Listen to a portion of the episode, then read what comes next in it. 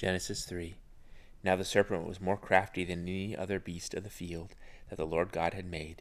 He said to the woman, Did God actually say, You shall not eat of any tree in the garden? And the woman said to the serpent, We may eat of the fruit of the trees in the garden, but God said, You shall not eat of the fruit of the tree that is in the midst of the garden, neither shall you touch it, lest you die.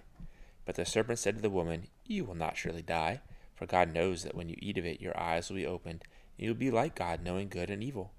So when the woman saw the tree was good for food, and that it was a delight to the eyes, and that the tree was to be desired to make one wise, she took of its fruit and ate. And she also gave some to her husband who was with her, and he ate.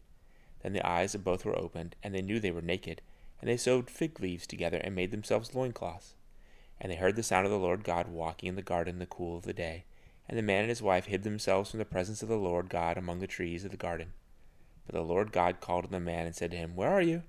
And he said, I heard the sound of you in the garden, and I was afraid because I was naked, and I hid myself. He said, Who told you that you were naked? Have you eaten of the tree of which I commanded you not to eat? And the man said, The woman whom you gave to be with me, she gave me fruit of the tree, and I ate. Then the Lord God said to the woman, What is it that you have done? The woman said, The serpent deceived me, and I ate. The Lord God said to the serpent, Because you have done this, cursed are you above all livestock, and above all beasts of the field. On your belly you shall go and dust you shall eat all the days of your life. I will put enmity between you and the woman, and between your offspring and her offspring. He shall bruise your head, and you shall bruise his heel. To the woman he said, I will surely multiply your pain in childbearing. In pain you shall bring forth children. Your desire shall be contrary to your husband, but he shall rule over you.